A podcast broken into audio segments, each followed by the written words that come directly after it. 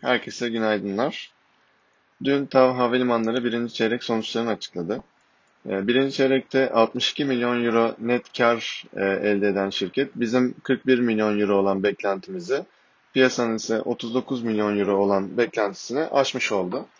Ee, piyasa beklentisinin üzerinde gerçekleşen net kar rakamında aslında e, operasyonel olmadığını, e, etkinin operasyonel olmadığını görüyoruz.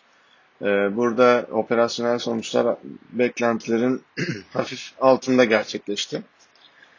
Fakat birinci çeyrek biliyorsunuz zaten zayıf bir e, dönem olduğu için e, çok operasyonel sonuçlara odaklanacağını tahmin etmiyorum e, piyasanın.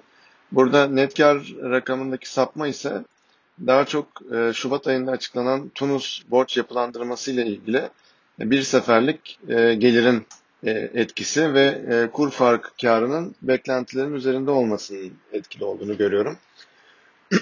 E, burada bizim beklentimiz Tunus yapılandırmasıyla beraber 90 milyon euroluk bir tek seferlik gelir oluşması yönündeydi ama yaklaşık olarak 110 milyon euro bir gelir gerçekleşti. kur farkı gelirinde ise 11 milyon euroluk bir kur farkı geliri oluştu. Burada bizim beklentimiz 5 milyon euro seviyesindeydi. E, bu sayede e, şirketin net karı beklentileri aşmış oldu dediğim gibi.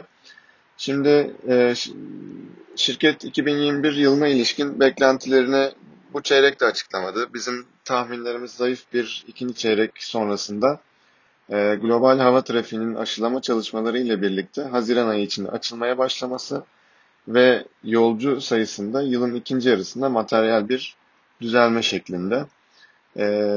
TAV'ın beklentilerin üzerine gerçekleşen birinci çeyrek sonuçlarının hisse üzerinde olumlu tepki yapabileceğini düşünüyoruz.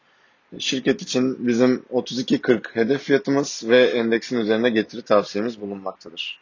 Herkese iyi seanslar.